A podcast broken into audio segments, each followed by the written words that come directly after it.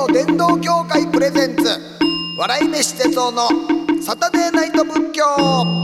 この番組は仏教伝道協会の提供でお送りします。こんばんは。笑い飯の哲夫です。仏教のことを皆さんにもっと身近に感じてもらおうという番組サタデーナイト仏教です、えー今月のゲストの方以前にも、えー一度来ていただいております仏教大好きお笑いコンビ米粒社協のサンキュー達夫さんです。お久しぶりです。よどうもごきげんよう米粒社協の三協達夫です。ろしくお願いします。いや嬉しい。いや嬉しいです。こんなすぐに呼んでいただけるとは、えーいやいやこれやこの、えーいただきましてね本、えーえーやりましていただきましてどうもありがとうございました。ありがとうございます。いやーこれやこのっていうねセミマルという方の和歌がね、百人一首にも入ってるやつですね。ねありまして大阪の関っていうのがあって、はい。その滋賀県と京都府のちょうど間のね山のところのその関所なんですが、でそこにあの美味しいうなぎ屋さんがありましてですね。そこをあの FM 大阪の社長さんにえ教えていただきまして。うええそうなんですね。はい、ええ。その大阪の関のうなぎがものすごいうまくて。ね、いや僕の本の話。僕の本の話ちゃんとしてくださいそれ。なんかつながうまくつなげてくれんのかなと思ったらそのうなぎ屋のお話。すいません。FM 大阪むしろはい。ありがとうございます。いやありがとうございます。了承していただきましてね、ええ。これがあのというようなのね、ええ。これがこのということでございますけれども本もたくさん出版されてますからね、ええ。いろいろ僕ももう以前にも読ませていただいたりもしましたありがとうございます。でえっとですね前に来てもらったのは2021年の11月の回だということでちょうど1年半ほど前にも来ていただきまして。嬉しい。もうあの時もねやっぱりこうあの身内の方でねそういう仏教関連の方がいらっしゃったりとか、そのはい。仏教でその仏像をねあのいろいろところに見に行かはったりとかっていうお話も聞かせていただきましたで今回またちょっとさらにねこの奥深いところまでお話をお伺いできいたらやこのなと思ってます。番組ももう三浦淳さん出ちゃいましたからね。ああそうなんですよ。先日ね来てくださいましもうた恐れ入りますよ本当にもう。ちょっと私なんぞ。いやいやいや。喋ること何もないですけれども。いえいえいえいえ。またねね。あのサンキュー達夫さんだけはもうね、えー、3回4回と複数回出ていただこうというね そういう意向でやらせてもらってますんで。もうバイク川崎バイクさんに負けないようにちょっと頑張らないとなっていう。確かにあれは強いですからね。強いっすね。BKB もうあれ言いたくなるなやっぱり。言いたくなりますからね。はい、ありがとうございます。でと以前からねと大学の方でね講師とかもされてますけれども、うん。今年の春からはい。山形県、山形県にある東北芸術工科大学で専任講師をされてるんですか、そうなんですよ。前は非常勤講師で、ねはい。行かれてるみたいに聞きました。都内の大学いくつか非常勤講師やってたんですけれども,、ええもうこの春からはもう火水木山形であらもうがっつり学生とはい。もうあの向き合うことになりまして、あそうですか、まあ、なんで金土日月漫才やったりとか、はいはいはい、こういうラジオ出たりとかそういう生活ですかね。芸能活動で、はい、ええ。あほんならもう週の半分は山形の方に行って。そうですね。うん、へえ。まあ丸2日。火曜日の朝出て、はい。えー木曜日の夜帰ってくるっていう感じなんですけど、あそうですか。ここがまた面白くて、はい。哲夫さんこれ、ええ。文化財保存修復学科っていうのがあるんですよ。はあなるほどなるほど。だから博物館とかにもこう皆さん進んでいかはるようそうなんなですよ。今年の2月に卒業展示があったんですよね、はいそのいわゆるが学校で学んだ人たちが実際に、まあはい。美大なんで、ええ制作したものを見るっていうので。で実際どんな薬剤を使ったら仏像がこれくらい綺麗になるかみたいなのを、はいまあ、研究して実際に実践して、ええ。東北の仏像を修復してる人とかもたくさんいるんですよね。それがもうもうすごい熱くなって、僕文芸学科の人間なんですけどもう文化財保存修復にも興味が、ああなるほど。うわ面白いですね。こんなの見れる場所あるんだと思ってちょっと感動してますへねー。あそうですか。はい。はあでやっぱりこう芸術工科大学やからその学科とかでもだいぶ幅広くそうです。専門的な芸術のあれがあるんですね。もうグラフィックやってる人もいますし、はあまあ、その地域づくりみたいなのをやってる人もいるし、は。なんか4年生のまあ普通の総合大学と違って、ええええええその研究することとものを作ることがい。やっぱセットで完結してるんですよね。そそれが結構面白いなと思って。なるほど。僕も文芸学科なんですけど、ええええまあ大体その小説書いたりとか、はいはい。あとは自分で編集した冊子を作るとかそういうのを卒業制作にしてる人たちが多いんで。そうなんですか。そうなんか印刷機も学校にあったりとかね、へえそういうなるほど。ものう自費出版ぐらいやったらパッとできそうなもはあ。う DTP 印刷とかも自分でデータ組めるところまで持ってくっていうのが面白いなと思いましてね。いやー今の大学ってほんまそういうの進んでるんですそうなんねですよ。いへやえだからちょっと楽しみにまあ今山形通ってるっていう感じなんですけれどもね。はあどうですか今の若い学生さんそういうあの文字でねこうはい。ものづくりええされるっていうね、もう身近に触れ合ってらっしゃると思いますけどなんすかうんなんかすごい真面目ですね。あーな確かんかにうん僕らの時代大学そんな行かなかったじゃなはいいですか。そうですよね、ええうん単位さえ取れたらみたいなねそうなんですよね。はいはいでもその単位の取り方もやっええぱ今出席重視だったりするんで、はああそういうわけにいかねえんだなっていう。なるほどまでなんか就職活動とかもね結構早めに始めたりとかするみたいなんで、なんか大変だなと思いながら見てますね。ああそうですか。そういうけどやっぱりこう物書きの方に進んでいくっていう卒業生の人も多いんですか？多いですね。あの最近で言うとね、ええ。あのチェーンソーマンっていう漫画を描いた子がここの出身なんですよあ。ね。そうですか。だから漫画家目指してる人とかライトノベル書く人もいるんですけど。はあ。ただねびっくりするのが就職率90%超えてるんですよこのえ大学、ー信じられなくないですか？はあそうですか。そんなことあると思って。なかなかね。いやだからそのもうフリーでねこうはい書いていくみたいな子が多くなるとねそれ就職っていうことじゃなくなってくるとだからやっぱ思うんですよ。本業が軌道に乗るまでは、ええ。そう固定収を得るためにどっか入った方がいいっていう。だからそれもやっぱりこう今の風潮なんですかね。びっくりでしたね。えー確かにまあ芸人もあれですもんね。その NSC ね、はい。吉本の養成所はい。入ってくる人らの、ええ。ちょっと僕あの臨時講師みたいなのやらしてもたんで、ええプロフィールとかね、はい。さらっと見たんですけどはい。やっぱりすごいね大学生が増えてるんですよね。えあ現役の大学生？現役も卒業生も大卒とかもう今も行ってますみたいな。そうなんだ。そうなんです。ね関西やったらまあある程度偏差値のあるええ。ようなところの学生さんも増えてきててなんかやっぱりちょっとだいぶなんか雰囲気がね昔とは変わってきていろんな業界変わってきてんねんなっていうのは思ったんですよね。あーなるほど、うん。なお笑いで言うと最近もう本当がなんか大学で知り合ったはい友達たちとチームでもう一緒に上がっていくみたいなああそんなもありますよ人ね。たち多いじゃないですか。はい。でもどうなんだろうなんか落語とか見てると、ええそんなにこうすれてないもうあーもう18で入門した子とかあがなんか 可愛らしいないいなっていう 素直に吸収してるなみたいなのがあって。はいはいはい。面白かったりもするんですあーよ。どうどうですか？えそうですね。まあどうでしょう。もお笑い高学歴化してるか。確かにねそうなんです。ねやっぱりこう僕も割とそのなんていうんですかね小難しいのをアホらしく言うとかいうのはええネタは好きなんで、えだからある程度その学のある子がはい。その小難しいのをバーンと落としてくれるようなネタする子が多くえなっててだからなんかその辺はおおもろい子増えてんなっていうので。あなるほどね。うん。昔ながらのとまあ、ええ。最近のタイプ両方今いるっていう。まあ両方ですよね。いろいろねやっぱりこうできていく子が増えていくんやなと思うんですが。え哲夫さんお笑い教える時ってどうどういうことしてます？教えるっていうか多分まあアドバイス、まあそうです。ネタ見て。でこうこうこんなんもあるけどみたいなのを言うだけなんですけどうん。だからあんまりね僕はその否定的なことはもう言わないんですよね、はいはい。うんだからなんかここはおもろかったとあとそれから僕やったらあのここあともう一回繰り返したいねんけどなとかね。えー、2個で終わってたところちょっと開けてから3個目もう一回バシっていきたいなみたいなとか。なんかほんまに、まうん、アドバイスも言えないぐらいのただ感想を言ってるぐらいな感じです。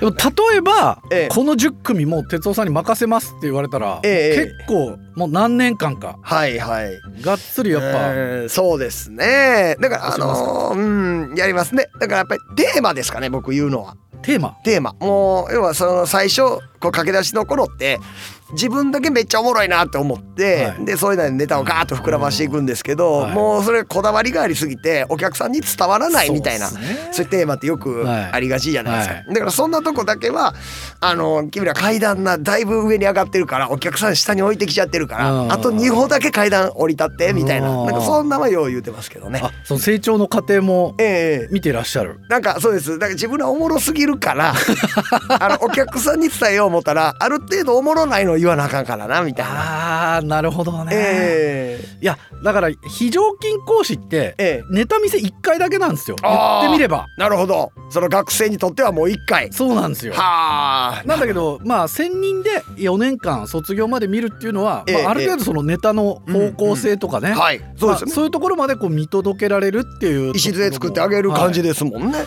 それがなんか面白いのでまあ今回こういうことになったって感じですかね。へえうん。具体的にはどういう教えるあの内容になってくるんあですか？もう僕は本当作文の基礎からもう表現までっていう感じなんでへあのそれこそもう1年の一番最初はメールの出し方っていうところからですよ。な身近なところから。メール。今はい。18歳。はい。メールアドレスってどうやってえ？取れるんですかっていう質問来ますから。もうメールは離れてるんですか？もうショートメールとは LINE で完結してるんですよ。なるほど。うわーちょっと寂しいな。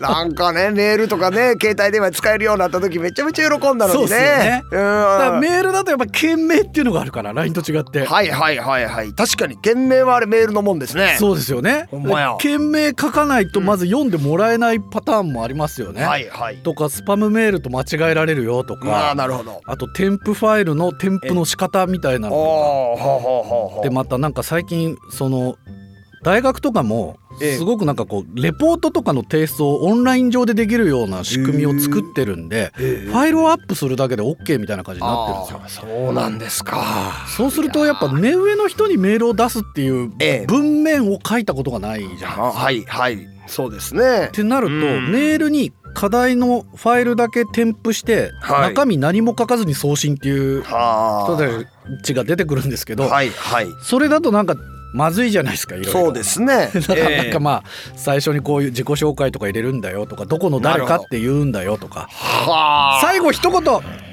哲夫さんのネタいつも楽しいです」みたいな一言乗っけてくれれば、あええええええ。いいやつじゃんって思ってもらえるように。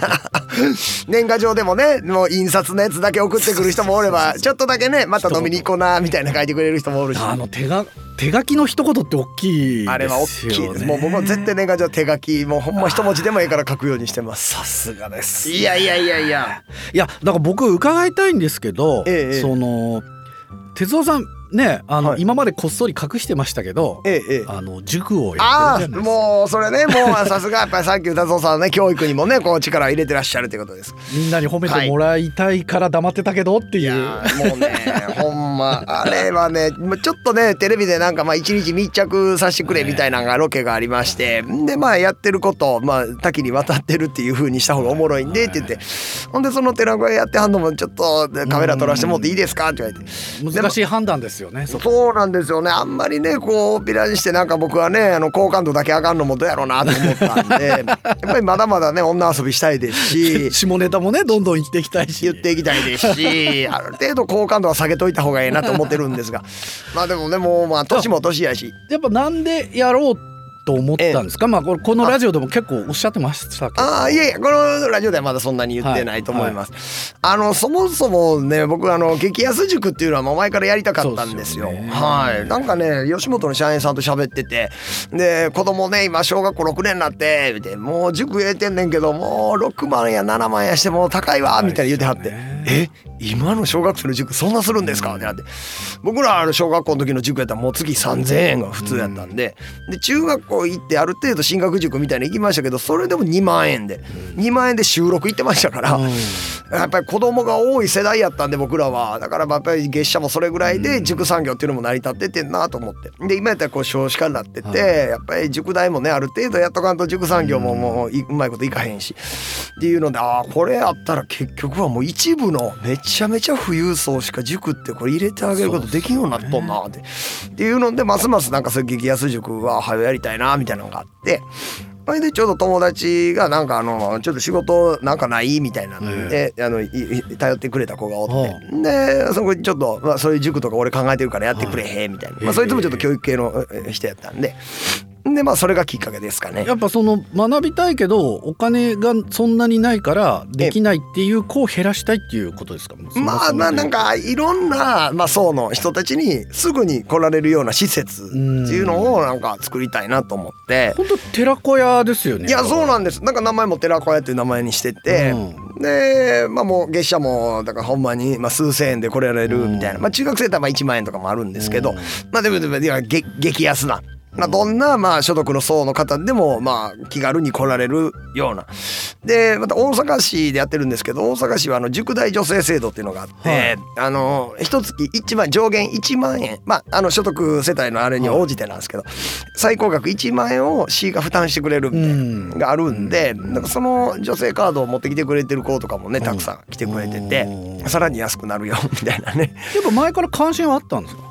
そうですね。やっぱ教育はやっぱりありまして僕も一応教育課程とかそういうのを、まあ、あの専攻してたんで。あそうなんですね、えー、教職をお持ちなんですか？教職のね単位は取ったんですけどあの申請行くの遅れて免許もらえなかったんですよ。僕もそんな感じでした。あ本当ですか、めっちゃ悔しくてねあれ、えー、あの一から帰るければ全部取り直してもらいますって言われて いやもう全部取ったって俺みたいな。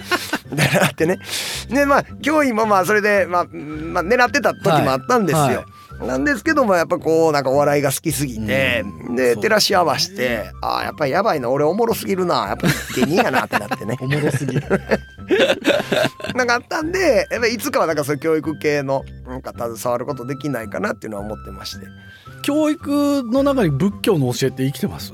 ああしけどうん全体的な幸せみたいなのはやっぱり仏教のうんそういうのを勉強させてもうたからなんかやっぱ子供たちにも全体的に賢くなってほしいっていうのは思ってると思います。ああ、そうなんですね。はい。いや、だからそこまでなんかこう教育に熱心だというか、まあね、自分の時間を割くって結構ね、お金も時間も割くって結構大変なことじゃないですか。まあそうですね。まあなんかでもね全然その投資は今株を買ったりとかね、はい、投資ってあるじゃないですか。はい、もうほんまのもう一番の投資っていうのは子供に金使うことやと思ってるんですよ。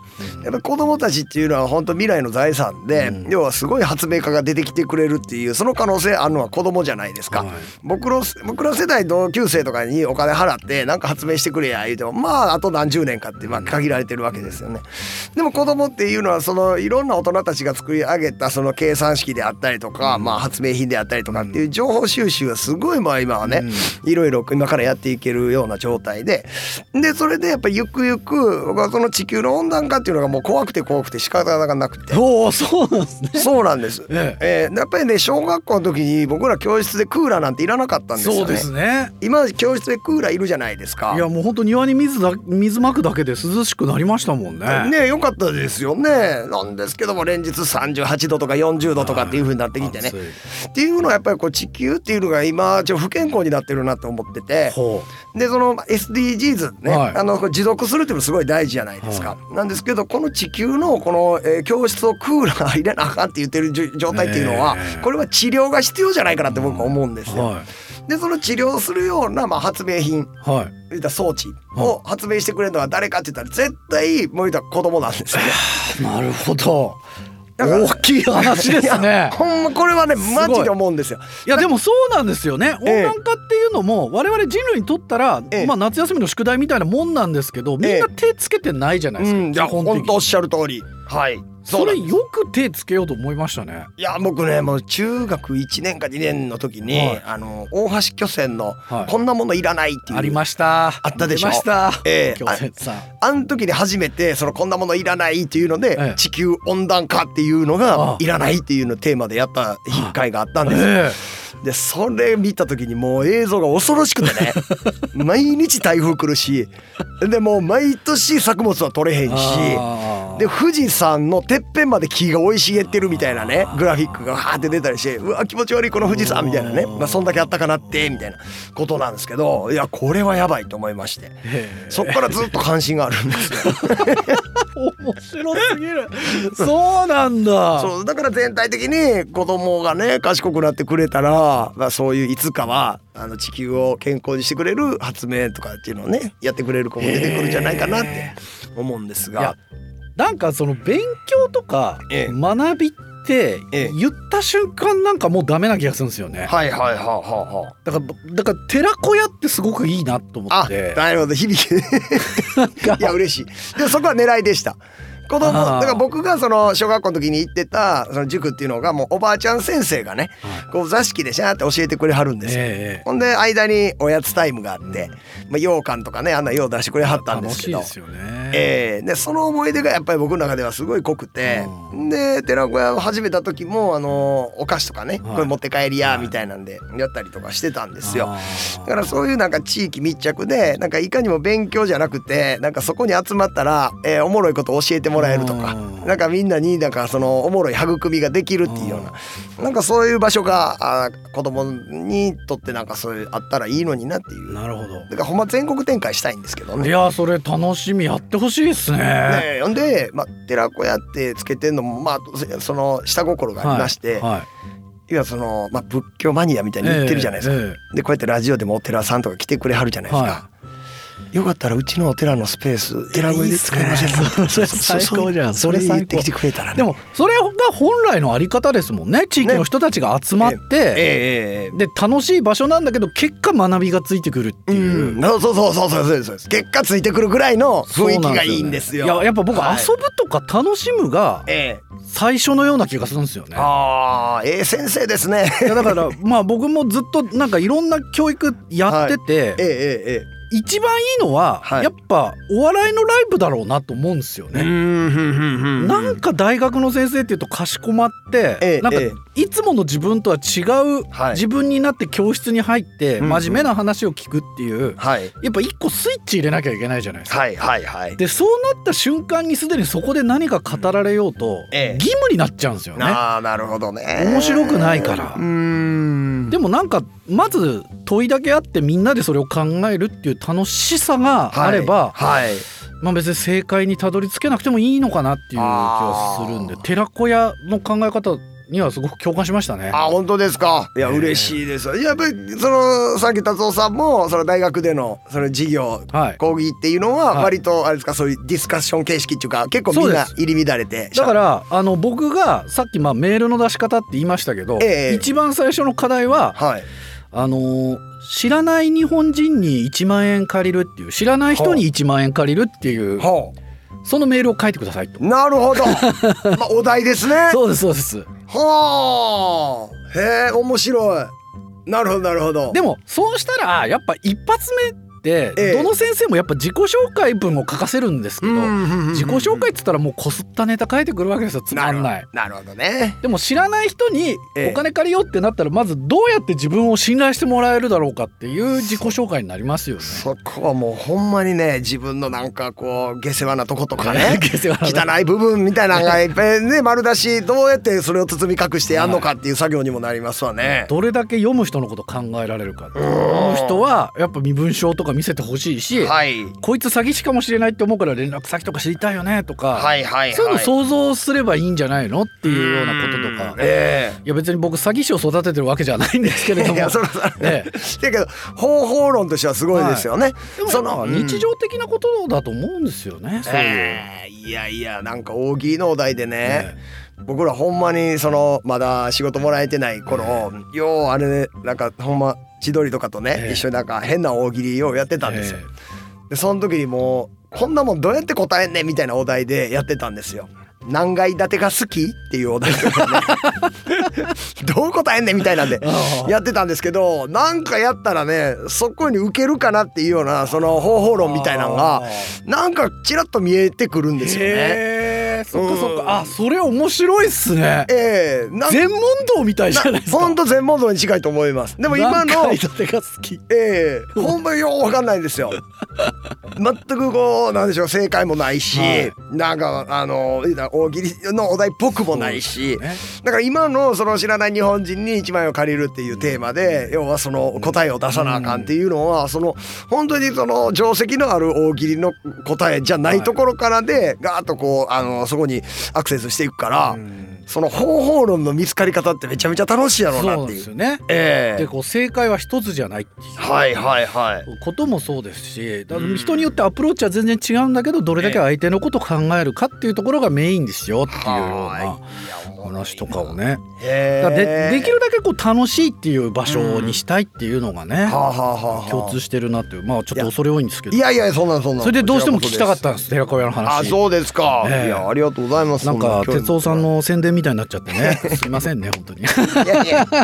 あれねでもね今これ雑誌とかでね結構僕もねいろいろ読みましたそれで。あ本当です寺子屋のホームページ拝見したりとか。あありがとうございます、まあだけどあの売り上げには一切関係ない。です、りゃそうですよね。うん、いやすごい。こもっとブワーって爆発的に生徒とか応募ブワーってくるのかなと思ったら、そんなに増えない、そうなんですね。お寺でやってほしいですけどね、本当にね。そうです。だからそういう人からのあの連絡の方が増えましたね。あ、でもそれ。うちのスペース使いませんか？みたいな言ってくれる人とか。はい。ありがとうございます。ありがたいですね。えどうですか？そのさっき達夫さんもその仏教をね、はい、お好きだということですから、その授業の内容で仏教をなんか取り入れて何かって教えたりっていうのはあったりしますか？仏教を取り入れて？まあでもそうですねあのやっぱ落語とかはすごく仏教的なものも多いですしあ,、と生活に根ざしてるので、じゃあこれもその教育のパラドックスで、えー、じゃあ今から仏教の話をしますっていうともう構えちゃうじゃん。なるほど。はいはいはい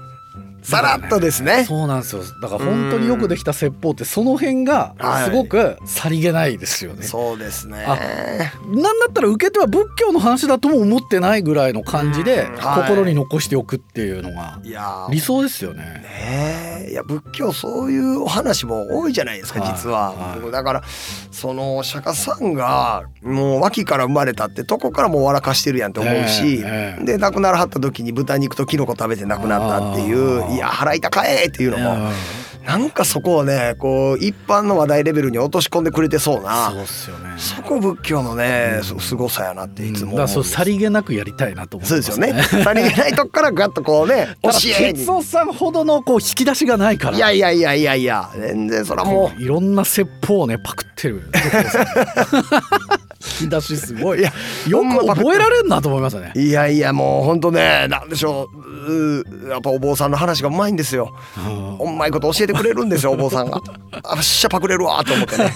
すぐに金庫に入れるんです。よっしゃパクリ金庫に入れとこうって言って。お坊さんになろうと思わなかったんですか？あそれはないですね。ないんだ。それね。仏教マニアなんですね。もうただマニアです。だからアマチュアでありたいっていうアマチュアであり。だからあの鉄道マニアのその鉄道の運転手にはならないけれども一番その運転手の後ろでこう最前列眺めたいみたいな。独り言の多い。独り言多くありたいみたいな。でも学問も基本はアマチュアなんですよ。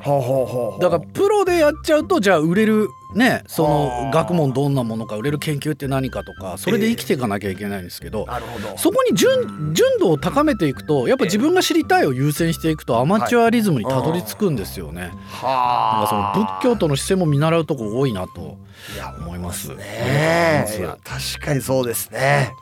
いやなんかすいません。なんかだからもうプロのお坊さんには申し訳ないなっていつも思ってす。いません。アマチュアでやらしてもうて運転もせんと。すいません。人身事故も起こす可能性もないしすみません思ってます。でも外側から語ってくれる人がいないとね。あね内側の人たちだけじゃやっぱ外に広がっていかないですから。ねえたまにねそんな言うてくれはるんですよ。ありがたいです。す。いません。さあということでございましてえっ、ー、と今月5月、えー、サンキュー達夫さんに出演いただきます。ということで今夜はお笑いコンビ米粒社協のサンキュー達夫さんをお迎えいたしました。ありがとうございましたさてこの番組ではメッセージを募集しています。お悩みはもちろん喜怒哀楽どれかにまつわるエピソード日々の生きにくさを感じたら軽い気持ちで送ってみてください。ハッシュタグサタデーナイト仏教もしくは番組ブログからお願いします。ここで一つ、えー、愛媛県松山市竹の子見つけたさんからメッセージいただきました。ありがとうございます。哲夫さんのツイッターで4月8日は花祭りだと知りました。キリストさんの誕生日に比べてお釈迦さんの誕生日はメジャーではないですよね。クリスマスケーキのようなスイーツがあればどうかなと思いました。仏教にまつわる食べ物はたくあんお正のたくあんとお釈迦様のシャリしか思いつきません。何か美味しそうなものがあれば教えてください。ということですね。うんまああの花祭り乾物園の時はねアマチャーっていうのを誕生物にベーってかけるみたいなのもあるそうでだからアマチャーを飲むっていうようなもんあの風習としてお寺でねあの飲ましてくれるとこもあると思います。なんかあの生まれた瞬間に甘い雨が降ったみたいなねあったかかったり冷たかったりするような雨が降ったみたいなとこからなんかそういう風習っていうかね儀式が生まれたそうですが、えー、食べ物ですね。そうですね。精進料理っていうのはありますけど精進料理って実はあのなんか道教かなんかそういう中国でねぐにゃって捻出されたなんか流れやみたいなのも聞いたことありますね。だからなんかようわかんないですね。仏教にまつわるべ物。仏教にまつわる食べ物って言ったらやっぱり父がゆじゃないですか。えー、お釈迦さんね苦行されてねそこであのガリガリになってはったところ復活した食べ物をね、えー、父がゆということで。でそれをまあ施してくれた女の子の名前がスジャータっていうね。だからあのスジャータっていうねあのコーヒーフレッシュねお釈迦さんを復活させるぐらい美味しいコーヒーフレッシュだよっていうスジャータ、えー、大阪の八尾の方にね工場があるんですかね。八尾八尾市出身のねあの吉本の社員さんはスジャータの由来はね八尾のやつ見らしてるからなって言ってはりましたよね。やっぱりこう工場ってでかいなと思いましたね。えー、松原市にはあの山崎パンのね、えー、工場がありますけどもあこで深夜工場で、しばらくバイトしてたことがありましてね、えー、1日3,000本ぐらいのみたらしがこう流れてくるんですけどね。ガーって自動でベルトコンベヤーでねガーッとこう流れてくるんですね。自動で作っとんさね。ただその3つセットでこうタッパに入れてえて売らなあかんからその一本一本離れてベルトコンベヤーで流れてくるみたらしをただただこう3本寄せるっていうバイトをね8時間やったことがありました。ね、いろんな工場大阪市内ありますね。えー、竹の子見つけたさんメッセージありがとうございました。番組特製ノートを差し上げます。というわけで月日は百代の過客あっという間に時が過ぎ去ってしまいました。来週もこの時間に仏教をしたいと思います。ここまでのお相手は笑い飯の哲夫でした。あいしゃ仏教伝道協会 presents 笑い飯哲夫のサタデーナイト仏教この番組は仏教伝道協会の提供でお送りしました。